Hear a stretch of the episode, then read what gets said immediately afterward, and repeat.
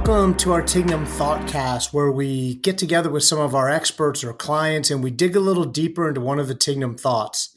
I'm here today with Dr. Greg Prudhomme, who is a performance psychologist, a Division One men's and women's tennis coach, so two jobs at the same time, multiple coach of the year, former pro tennis player, entrepreneur.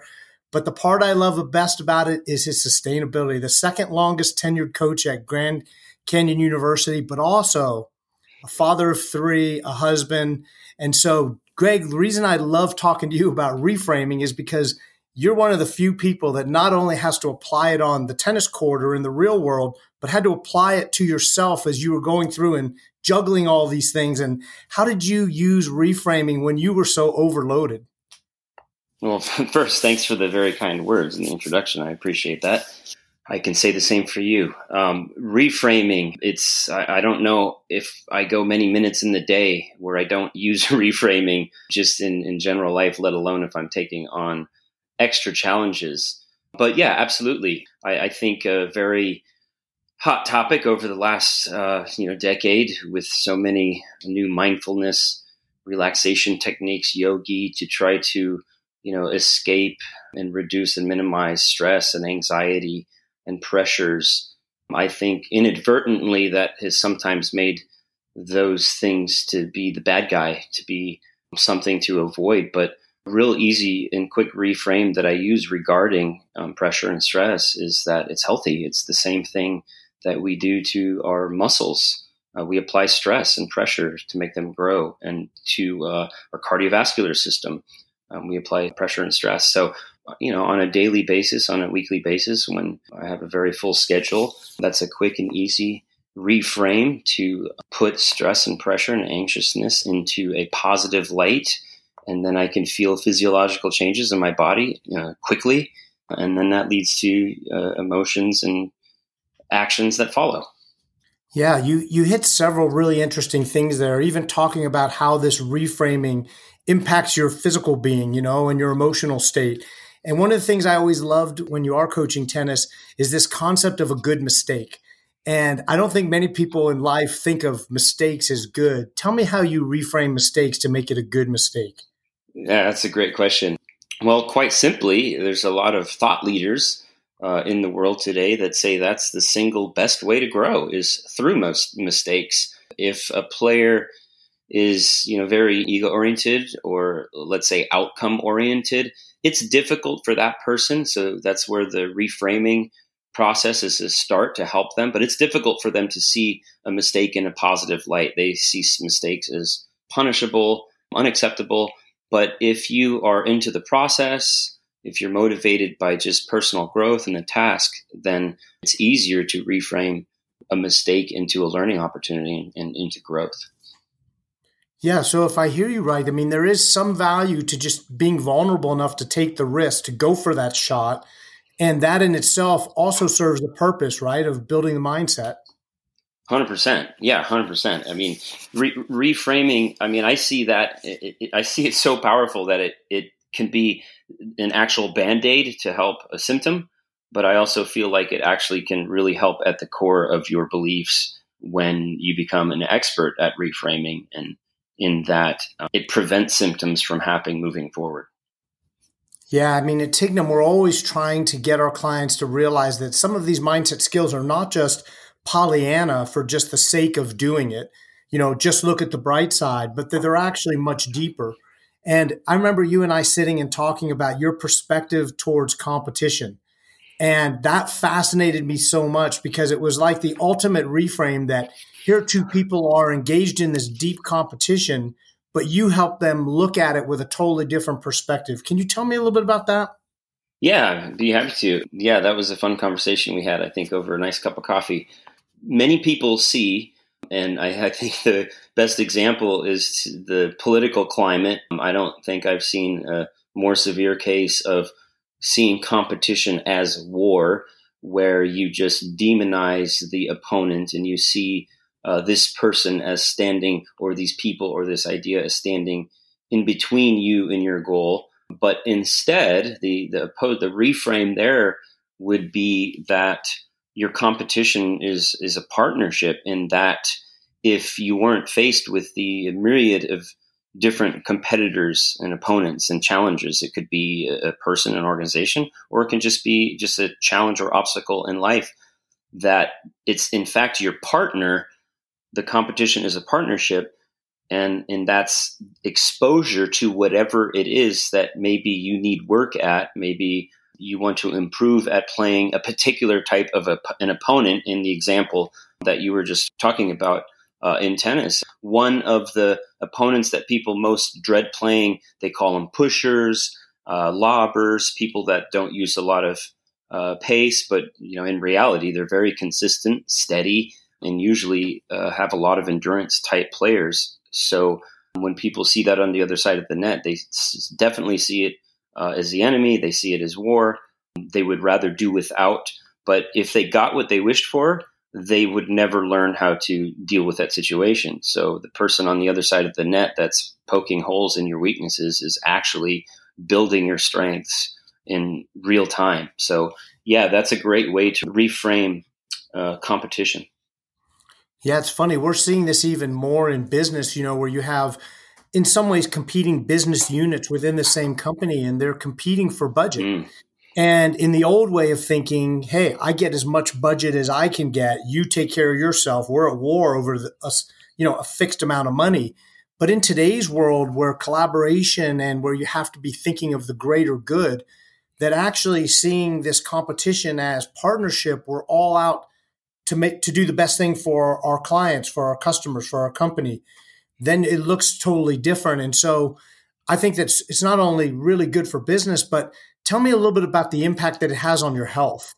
Well, um, not managing stress properly, we talked about the, the health uh, and the benefits of uh, feeling anxiety and pressure and stress. There's certainly a good stress and a bad stress, and too much. There's been studies that show that not managing or letting stress accumulate is like smoking a pack of cigarettes a day the hypertension issues that lead to all types of other illnesses can build up. And if you see every obstacle, every opponent, every competing organization as an enemy that you have to work yourself into uh, an emotional fight or flight uh, response, then you're you're operating on overload, and it's just a matter of time before it catches up to you.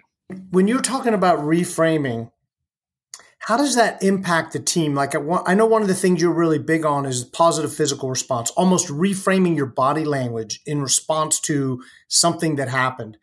How does that impact not just you, but those around you? Oh, geez. Uh, yeah, immensely. That's the answer. Uh, yeah, it, it, it's uh, one of the questions that I give to my athletes and other people, non athletes that I work with, as a tool to give themselves uh, self checks throughout the day is what i'm thinking and or is my body language helping me and those around me at this moment or hurting me or those around me at this moment? Is my body language is my self talk is it damaging or is it productive? So by having that tool having that question then with through repetition it just becomes part of your daily routine because, yes, your family, your spouse, your children, your coworkers, your co-coaches, uh, your followers, they will be responding off of your body language, seeing how uh, social scientists have declared, suggested that um, 90% of communication is non-contextual, non non-verbal, non-words, but instead it's everything else besides body language being one of them. So teaching somebody to control their body language and have a, a good professional demeanor in response to any outcome in, in a sporting event, a successful play or an unsuccessful play, teaching them to have the same response is just like you said, it's a powerful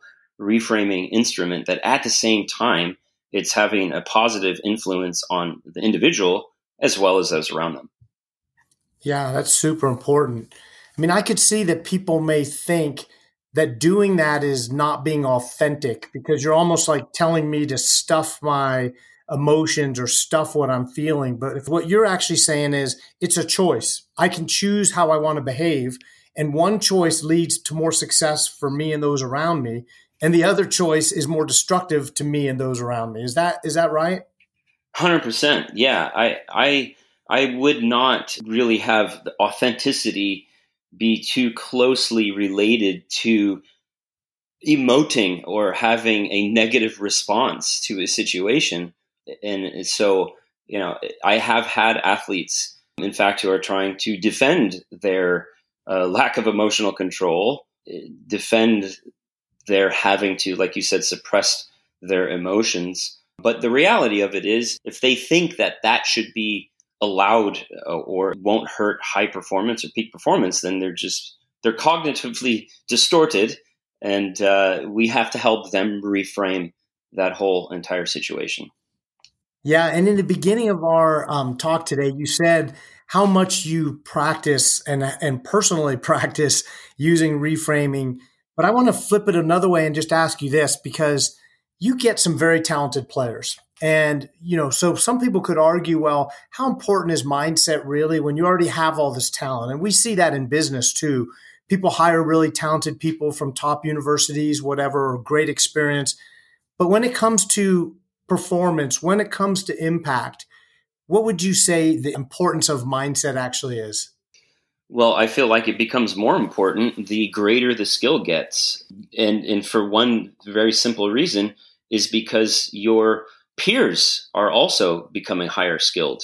So for in sports for example, if you're in a recreational level or if you're in introduction to competition, uh, there's going to be a lot of physical and tactical and technical weaknesses in the opponents. So the the mental skills at that point are a little less related to uh, the competition itself, but perhaps more internally related to their joy of the game, their confidence or frustration levels when it comes to acquiring skills. But once you start moving up the chain of level of competition, yeah, very true. I might be recruiting very talented athletes, but who we're competing against are also very talented athletes. So when when businessmen and women, when entrepreneurs, when executives are are moving up into higher echelons of competition because they've earned it themselves through their own competence,